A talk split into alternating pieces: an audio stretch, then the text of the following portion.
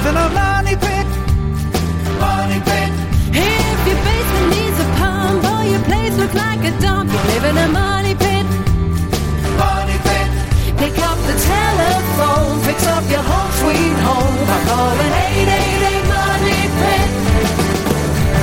The Money Pit is presented by Home Advisor and Bonide. Now, here are Tom and Leslie. Coast to coast and floorboards to shingles. This is the Money Pit Home Improvement Show. I'm Tom Kraeutler. And I'm Leslie Segrete.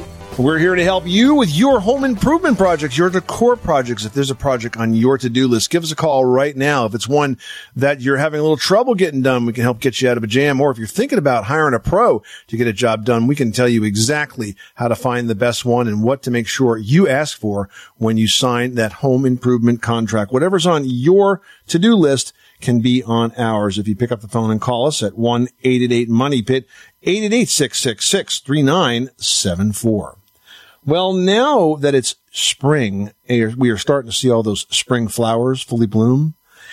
But you know what? I'm a bit impatient. I want to see them bloom right away. I'm kind of tired of waiting for them. It's like they're teasing, you know? And it turns out that the speed with which those flowers bloom is determined by what the Department of Agriculture calls the hardiness zone.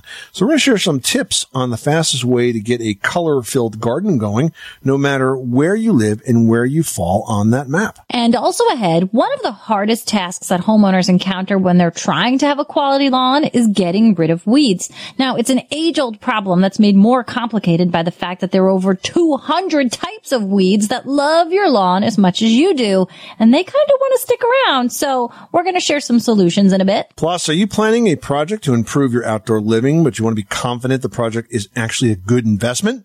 We're going to share the details on a project that can deliver years of enjoyment and one of the most valuable returns on that investment when it comes time for you to sell. But first, we want to hear about projects that are filling your spring days inside and out, floorboards to shingles, whatever it is you are working on. I know we're still cleaning up from our messy winter. Even though it wasn't very snowy, it like did a number on our yard. So that's what's been occupying my weekends. What are you guys working on? Give us a call right now at 1-888-MONEY-PIT, 888-666-3974. Leslie, let's get to those spring projects. Who's first? Marion, Massachusetts is on the line with a ridge vent question. How can we help you today? You know, my house is 70 years old. In time, it needed to be reshingled. So the roofer explained now they use a ridge vent and they open the center of the roof. Anyway, agreed, and I was happy with the shingles, but I do not like that ridge vent when I'm attic. It's like having an open window. Is there a way I can close that? No, that is doing exactly what it's intended to do and exactly what it has to do, Mary. You know, we all grew up with homes that were grossly underventilated, but if your attic is per- is ventilated perfectly, it should be the same temperature as the outside. It is not a conditioned space, it is unconditioned. So the heat is trapped at the floor level where you have insulation, but the ridge vent is designed to let air out of the attic um, where it's most likely to exit. So, for example, if your house is ventilated perfectly, the wind is going to blow over the roof. It's going to depressurize the ridge and pull air out of the attic from that space. It pulls out moisture in the wintertime. It pulls out heat in the summertime. And the other half of that um, are, are soffit vents at the overhang. These work together to properly ventilate a roof. So you've just never experienced a properly ventilated attic, but that is exactly what ridge vents are supposed to do. And I would not change them because if you do, you're going to have a number of issues to crop up. Number one, you'll have moisture that will build up in the attic. And what that will do is make the insulation far less effective. If you add just 2% moisture to fiberglass insulation, it loses about a third of its resistance to heat loss. Secondly, in the summertime, you have excessive heat, which will make cooling the house that much more expensive. So I wouldn't do a thing. Okay, I was curious. I'm not thrilled with it, but I guess I have to live with it. Nope, get get used to it. It's doing it's doing its job, Mary. Okay. Thank you. Good luck with that project. Thanks so much for calling us at eight eight eight Money Pit.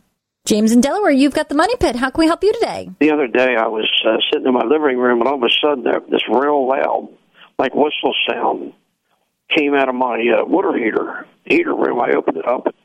I just never heard this before, and it, it did this for a few minutes, and then it just stopped. You didn't see any water come out of the overflow, did you? No, No, that's what I can't figure out. How old is the water heater, James? About four or five years ago, I put in all electric.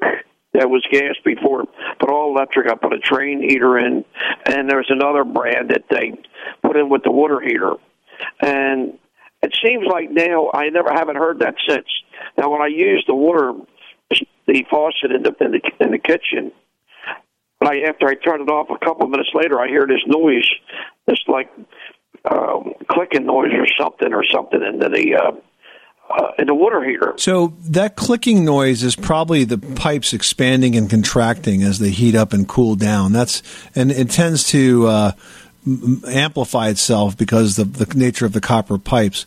But everything that you're telling me doesn't signal that, that I'm, I'm thinking you have any kind of problems. Just sometimes as the water expands and contracts, it will make some odd noises to it. Do I have to drain the heater at all, or If do you have hard water there? oh yeah, So if you have hard water, sometimes you get mineral deposits along along the uh, bottom of the water heater, but that wouldn't really impact the electric water heater because the coils are up in the middle of the water. They're immersed right into the middle of the tank, so it's not going to make them less efficient. So you could, but I don't think it will have any effect. If you have a gas water heater, the heating element's at the bottom, and sometimes if you get mineral deposits that sit over the bottom of the water tank, it's kind of like an insulator and it makes it harder to heat the water.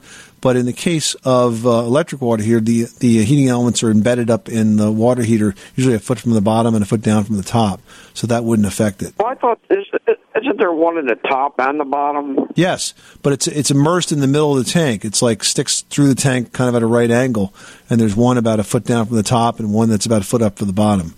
So you're not going to have any settling of, of uh, mineral salt deposits on it. What's the life expectancy of one of these things? About ten years, ten to twelve years. ten years, and that's it. What I guess the elements go usually. Well, if the elements go, they can be replaced, but the, the tanks tend to leak after ten plus years. Wow. Now, where should I keep an eye? on? Where does it? Uh, they leak in the bottom. They just leak water all over the place. The best thing to do is if you're if you're going away, right?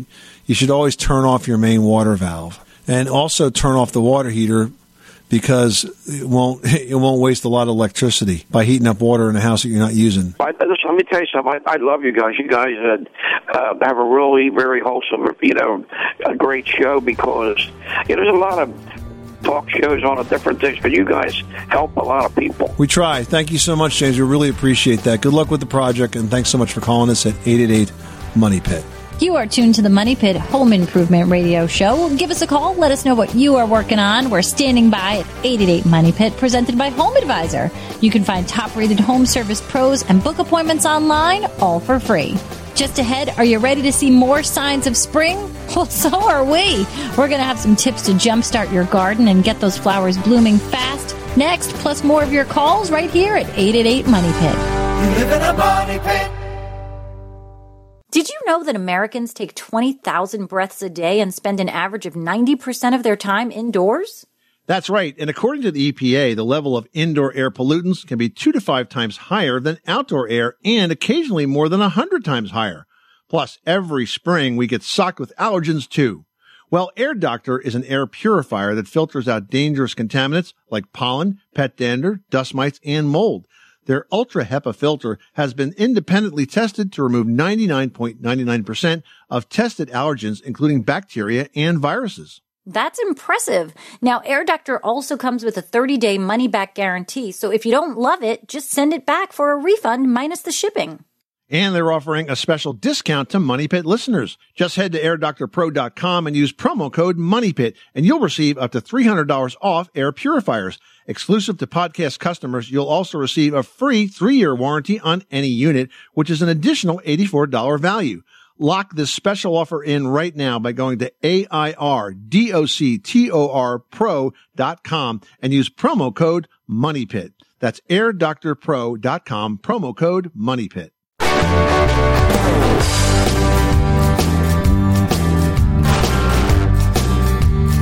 Money pit. The Money Pit is presented by HomeAdvisor.com. Whether it's minor repairs or major remodels, leave it to HomeAdvisor to do the work. Check out HomeAdvisor.com. Making good homes better. Welcome back to the Money Pit Home Improvement Show. I'm Tom Kraeutler. And I'm Leslie Segrete. Give us a call at 888 Money Pit, presented by Home Advisor. You can find out what it costs to do your home project before you hire a pro and instantly book one of Home Advisor's top rated pros for free. Now we've got Frank on the line who's having an issue with paint on his siding. What's going on, Frank? Um, it's it's all I, I pressure washed it. It's all coming off. It's like no one ever primed it before or anything. And I don't know if they use paint or stain, and I, I'm not really sure what to go back with. If if you have prime it, I'm really I don't know. I'm lost. So we're talking about siding shingles here, not roofing shingles, correct? Right, cedar shingles, white cedar shingles. So the paint's coming off after you've power washed them, so you probably didn't have good adhesion to begin with. Yeah, but paint is going to come off when you pressure wash. That's just how it goes. Well, that's true, and and and well, depending on the veracity of the pressure washer, but also if if paint wasn't applied well, if it wasn't primed properly, then it'll come off even that much more quicker. So what I would recommend you do is to get rid of any loose paint that's left behind. You're probably going to have to abrade those shingles, uh, probably uh, brush them with a wire brush. Make sure you really get anything that's loose off of that. Then you're going to need to prime the entire um, shingle surface with an oil-based primer because that's going to give you maximum adhesion.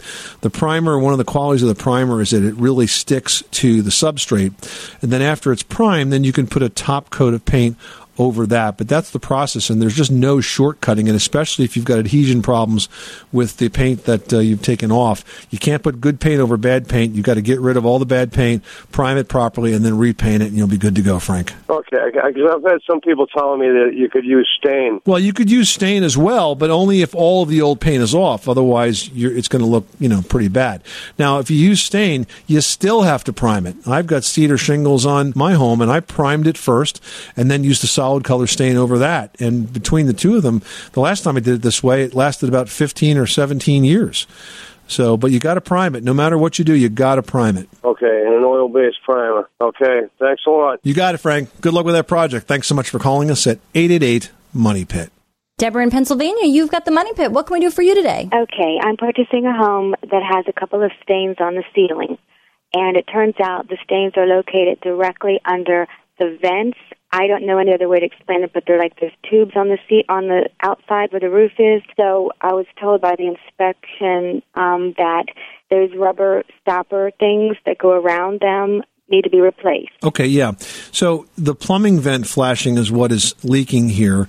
And the plumbing vent flashing consists of an aluminum piece of flash material that goes underneath the roof shingles and a rubber boot that is designed to f- uh, fit over the plumbing pipe.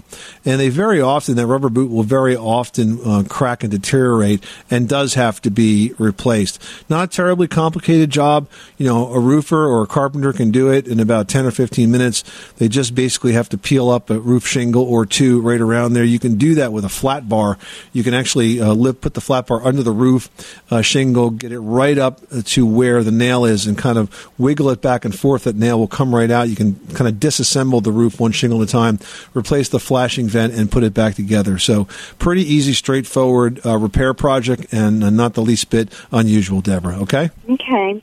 Well, I appreciate you taking my call. Thank you. Yeah, you're welcome. Good luck, Deborah. Thanks so much for calling us at 888 Money Pit. Well, nothing says spring like colorful flowering plants in your yard. And now that we're well into spring, it's time to plant the seeds that will become those beautiful blooms of summer. But if you can't wait for seeds to sprout, you can plant live blooms for an instant pop of color. Now, the key here is selecting the right type of flowers for your region. And that's actually a pretty specific science. Well, that's right. Now, the country's divided into 11 different plant hardiness zones. That's determined by the U.S. Department of Agriculture's plant hardiness zone map. And it lays out exactly where you are on that map. And that determines which plants can grow or are most likely to thrive at that particular location. If you try to choose a plant that's outside of your zone, it's going to take longer or it may not actually grow at all. That's why preparing the soil for those flowers is really important as well. Now you have to have healthy soil and the correct pH levels for the type of flowers that you're planting. You want to make sure you test the soil with a kit and then add organic matter if it's needed. You can add peat moss, sawdust, sand, manure, ground bark, homemade compost. What you add is going to depend on what those results you get. So it's really important to test that soil. You want to give those plants the best chance to thrive and this really is a good way to do it. It's also important that, of course, you water as directed. Now, it's possible that you could have too little water, but it's just as possible you could have too much water and flood out those plants. You want to try to strive it, strive to get just the right amount so that the plants can actually survive and thrive. And if you keep it in the zone and you water it properly and you make good use of that information, you are very likely to get those blooms quickly and be able to enjoy that spring garden that much sooner. Stephen in Texas needs some help with a cabinet project. What can we do for you? Yeah, so my wife has uh, challenges with chemicals like uh, formaldehydes and glues and paints that they put in kitchen cabinets, the new ones. And I was wondering if you had any idea, like what a person could use that you could get away from them type of chemicals in cabinets. So you're looking for a cabinet manufacturer that is sort of formaldehyde free and VOC free. Is that correct? Yeah, that'd be right. Yes. Steve, that's an interesting question because when it comes to kitchen cabinets, so many of the products that go into kitchen cabinets have the potential to have VOCs or volatile organic compounds in them because you could start with the boards that are used to build the cabinets, if they're uh, a, a, press board or a composite board of some sort that may have formaldehyde in it, for example, then you have the finishes and on and on and on. I think what you want to do is you want to look for kitchen cabinetry that is built to meet the new CARB 2 standard. That's CARB 2 standard. That stands, for the California Air Resources Board. And that's a standard that measures the level of those types of toxins in cabinetry. And so if you search for kitchen cabinets that meet that standard, I think that's a good place to start. Would you have any idea, like maybe some um, metal cabinets, you know, like that would look nice in a kitchen, like would you have any ideas on something like that? Well, you'd still have finishes on metal cabinets that would have some of the same issues. Yeah. You know, I haven't seen metal cabinets in a kitchen in forever. Um, the Gladiator folks at Whirlpool are doing a really good job these days with um, metal cabinetry for laundry rooms and utility areas and uh, spaces like that but I don't know if that cabinet line is going to extend uh, to the point where you'd have enough flexibility to do it in a kitchen. Well, I can share with you a vendor of a you know no formaldehyde added cabinetry. They're actually beautiful handmade wooden cabinets. I'm not sure of their price point, but I am familiar with the fact that they are not adding any chemicals to it, and they are very responsible in how they utilize the wood and the products that they use to make their cabinets. Um, it's a company out of Portland, and their name is Neil Kelly, and it's N E I L K E L L Y. And then there was a metal cabinet manufacturer that I was familiar with a while ago. It's Philip Metal, and it's F I L L I P. Um, it's sort of this, you know, new revival of some interesting repurposed materials, and you know, you might want to check them out as well. Okay, well, thank you very much for the information. I appreciate it. Good luck with that project. Thanks so much for calling us at 888 Money Pit. Sandy in Pennsylvania, you've got the Money Pit. How can we help you today? Uh, yes, I was calling to ask about uh, building a garage. My husband and I just bought a home. It's a uh, two-story colonial, but there's no garage, and um, we're trying to decide detached, attached, with or without a breezeway. Um, we know we want it to be oversized, um, but we're trying to decide uh, which would be the most efficient and convenient choice to go with. So it's as much an architectural question um, as it is a structural question because you're trying to figure out what's going to fit best with the property. So that amount that involves looking at the house itself in terms of its design, and also looking at the neighborhood to uh, determine you know what's going to fit in well. Because it's okay to have the nicest house on the block, but it's not okay if it's that much nicer that the rest of the neighborhood pulls it down in value. Does that make sense? Yes and and and I think the rest of the homes are very very similar, except they have garages. Okay, well then that's a good model for you to to follow. Okay. Now, if you have the breezeway, then obviously you're going to have more functional space. So I'm not quite sure what we can do to help you with this question because it's really a design uh, that you have to kind of agree on with your with your husband, uh, and then and then set apart building it. When when it does get built, it obviously has to be built uh, by a pro in accordance with all of the local regulations, which are going to probably require that you have a set of architectural plans. Okay. So you might just want to start with that because an architects architects can help you look at the options very easily with the computer programming they use today, and and, and give you a chance to look at it uh, from uh, several different angles, both outside and, and inside in terms of available storage space and in different configurations. Okay. Um, also, we need to replace the roof on the home. So I was thinking, you know, making it attached or with a breezeway, um, kind of makes it a little bit more efficient as we change as we replace the roof on the home. We'd be putting the roof on the garage as well. Okay, well, it would make sense for you to do the entire roof and have that folded into the same project, and then you could, in fact, fold it into the same financing too if you're financing the project. So, yeah, I'm all for planning those projects to be done together because when the roofing team is on site, that will be the most cost-effective way to get it all done. Okay, and have it match. Okay. You know, we we did our roof uh, in the last year, and we did everything but the garage, and the garage really didn't need it.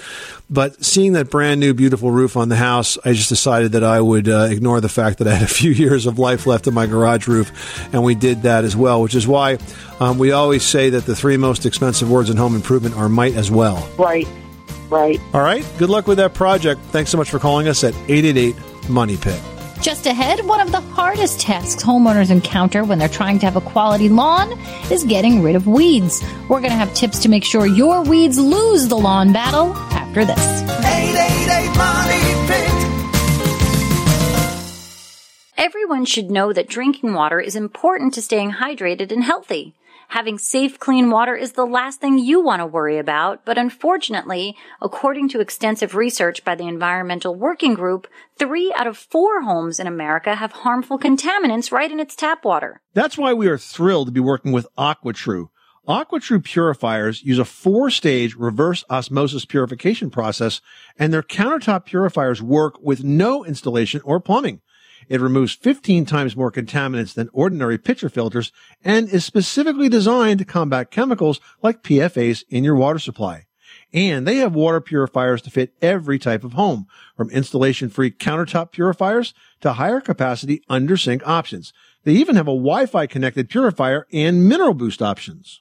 And its proprietary purification technology is independently tested by IAPMO to NSF and ANSI standards to remove over 80 of the most harmful contaminants, including chlorine, fluoride, arsenic, PFAs known as forever chemicals, nitrate, and many more. I can truly taste the difference when I compare it with my old water filter.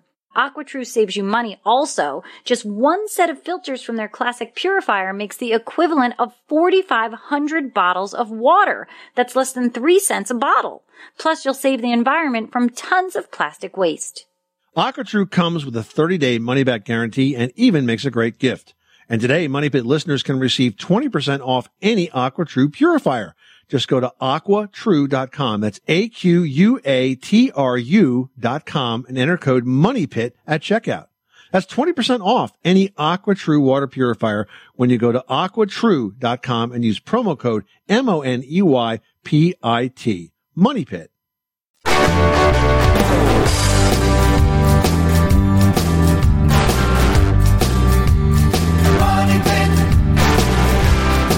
Money Pit is presented by Greenworks Power Tools. Make life easier with battery power. Optimal performance without the cost and frustration of gas. Save time and money with battery powered Greenworks tools. Visit greenworkstools.com to learn more. Making good homes better. This is the Money Pit Home Improvement Show. I'm Tom Kraeutler. And I'm Leslie Segrete. Well, one of the hardest tasks that homeowners encounter when trying to have a quality lawn is getting rid of the weeds.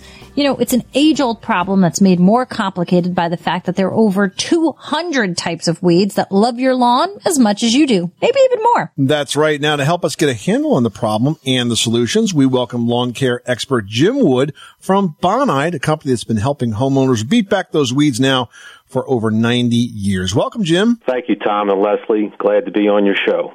So this has got to be a question. You're like the guy that, like, wherever you are, whether you're, I don't know, at the mall, the doctor's office, you know, uh, having a lunch at the local diner, people know you're a lawn care expert. People probably come up to you all the time and ask you, how do we get rid of the darn weeds in the lawn? Is it always the same answer or does it really depend on what kind of lawn they have and what kind of weeds they have? Well, it's pretty much depends, Tom, on the time of the year and also how much stress the lawn is under as we get into late spring and summer.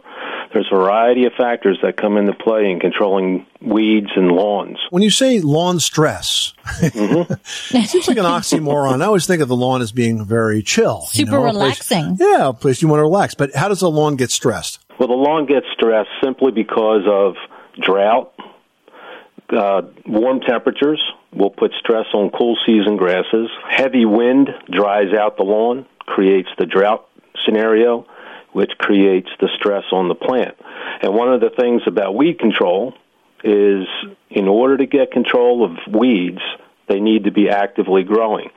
So when a plant is under stress, it is not actively growing, so the homeowner will not see the results that they fully expect. So do the weeds get an opportunity when the plant's under stress like that to kind of uh, grab hold? Oh, they can, depending on the type of uh, weed plant. Uh, some will germinate in in you know stress conditions, but the biggest thing is they definitely are very very hard to control when the turf grass or, or the targeted weed is under stress. Now, do you have to know what type of weed it is before you go and select that weed treatment, or is there sort of a one type for all? Well, if your targeted weeds are living in in your turf grass area, your lawn area, yes, you can go out and get yourself a broadleaf lawn weed killer, such as Weed Beater Ultra, which will control up to 200 plus weeds that a homeowner is going to find on their lawn. Um, that particular product can be applied early in the year, April, early May, into mid May. It can be applied into June. You start to get into July and August. You got to back off a little bit because it's getting too hot. And then you can reapply it again sometime in September through November. So it opens up a very large window of opportunity for a homeowner to control broadleaf weeds in their lawns. Now, Jim, a lot of these weed products uh, come in a concentrate. and I think sometimes people get confused about, you know, how to mix properly. Is this particular product also available in a ready to use formula, like the kind that you can just sort of screw your hose to and go? It's available in a ready to spray, is what the terminology we use for a hose end applicator. It's very easy to do. The homeowner just basically hooks it up to their hose, walks to the furthest point in their yard, and then works and sprays walking basically backwards so they're not walking through the wet treated area. And then it's also available in a ready to use, which is used for spot treatment here and there. We're talking to Jim Wood. He's a lawn care expert with Bonide about how to control weeds in our yards. So Jim, aside from the Weed Beater Ultra Lawn Weed Killer, I think sometimes folks um, can actually make themselves a target for uh, additional weeds by the way they cut their lawn. People are in a hurry to want to try to lessen the number of times they got to push that lawnmower over the grass. So sometimes they cut it too short. That can have an effect too, right? Tom, that's very true, and that's one of the uh, contributors to having a weed infested lawn. Cutting the grass too short stresses the lawn. So what happens is it gives an opportunity for weed seeds to germinate and to grow the ideal scenario is to cut their lawn at about three to three and a half inches tall, and that will shade the soil and prevent weed seed germination. Perfect. Jim Wood from Bonide, thank you so much for stopping by the Money Pit. If you'd like to learn more about the Weed Beater Ultra Lawn Weed Killer, where you can find it, how it works, and a lot of the other fine products that Bonide makes, head on over to their website at Bonide, B-O-N-I-D-E dot com. Thanks, Jim. Thank you, Tom and Leslie. Coming up, are you planning a project to improve your outdoor living but need to be confident that that project is a good investment? We're going to share the details on a project that can deliver years of enjoyment and good ROI when you sell in today's Pro Project presented by HomeAdvisor.com next. You live in a money pit. Ohio, ready for some quick mental health facts? Let's go. Nearly 2 million Ohioans live with a mental health condition. In the U.S., more than 50% of people will be diagnosed with a mental illness in their lifetime. Depression is a leading cause of disability worldwide. So, why are some of us still stigmatizing people living with a mental health condition when we know all of this? Let's listen to the facts and beat the stigma. Ohio, challenge what you know about mental health at beatthestigma.org.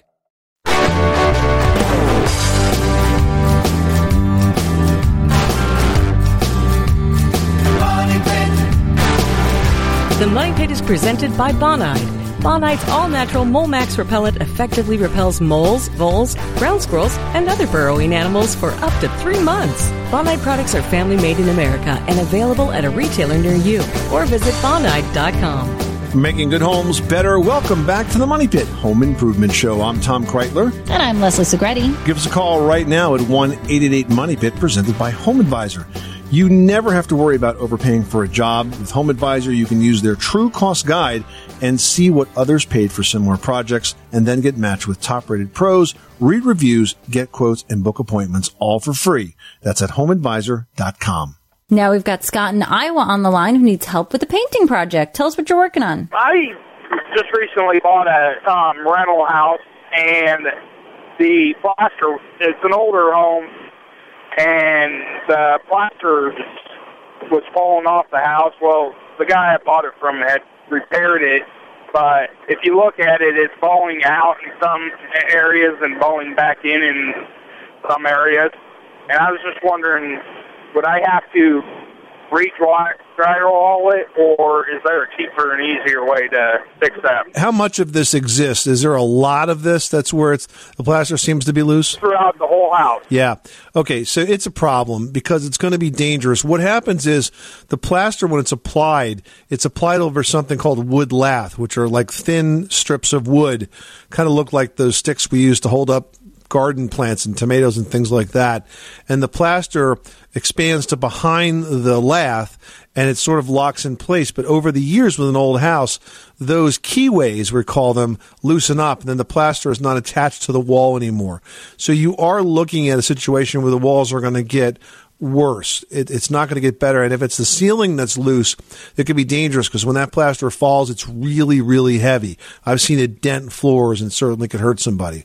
So now we have the question is what's the best way to deal with this? Should I tear the plaster out? Should I drywall over? I've done it both ways. I've come to the conclusion after trying it this way for many years that the best thing to do is to put drywall on top of the plaster, not tear it out for a couple of reasons. First of all, it's less messy. Uh, secondly, that even when you tear out the lath and the plaster, you'll find that the studs from the old house behind it are not very even. So when you put drywall up, it tends to warp sometimes. So what I would do is I would attach new drywall over the plaster. You can use three eighths of an inch thick drywall too. You don't even need to use half inch drywall. And then by attaching from the drywall through the plaster into the studs, you'll help secure that loose plaster so you won't have any further movement in that room. That would be my recommendation. That works out. All right. Good luck with that project. Thanks so much for calling us at 888 Money Pit. 888 666 3974.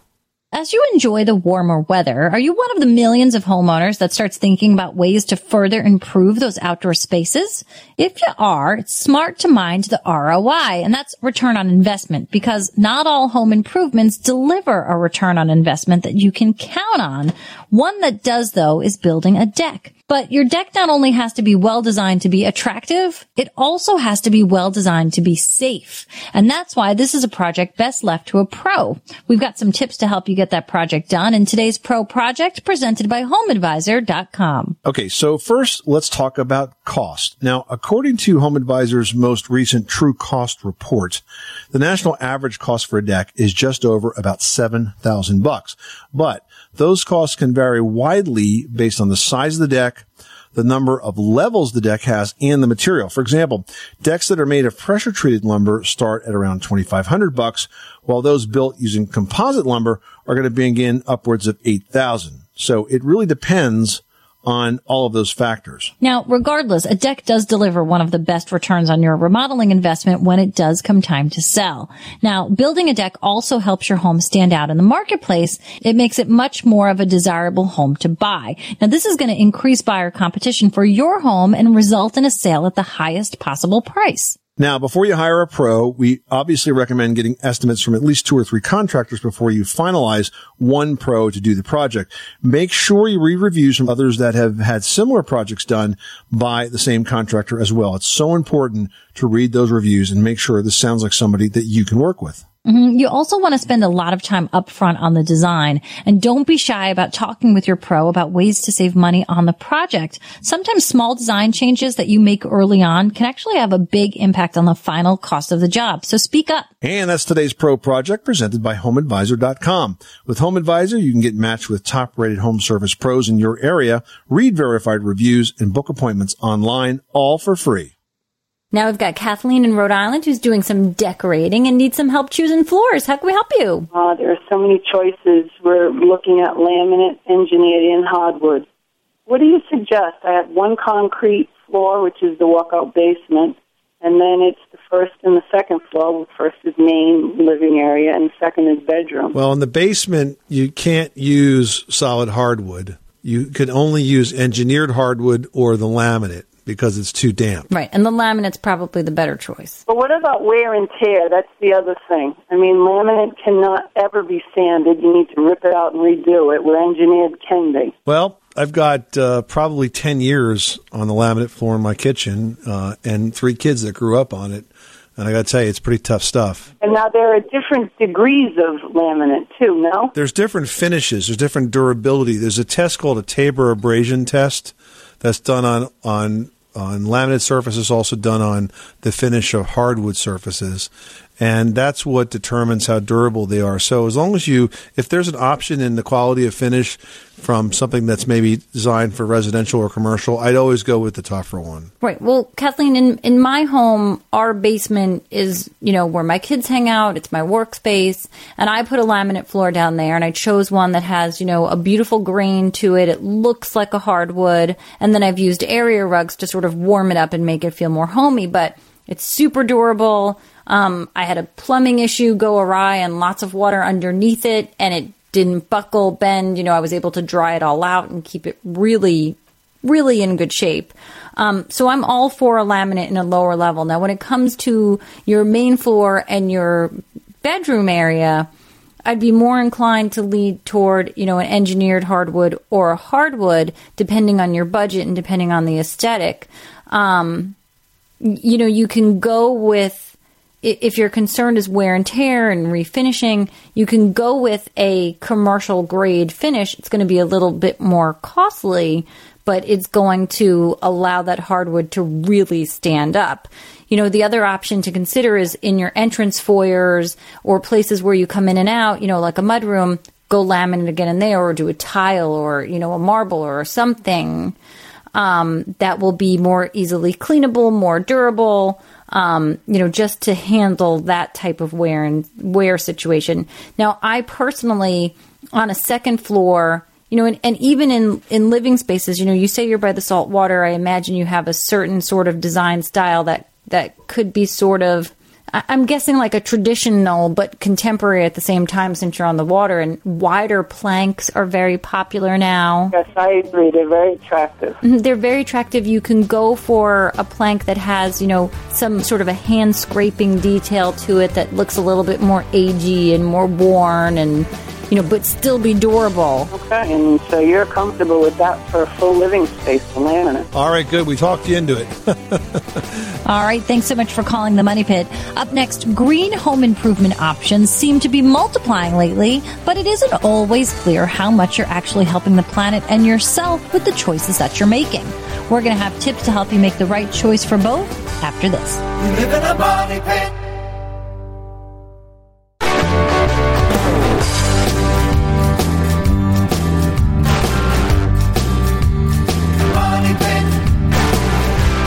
The Money Pit is presented by HomeAdvisor.com. You'll never have to worry about overpaying for a job. Just use their true cost guide to see what others paid for similar projects.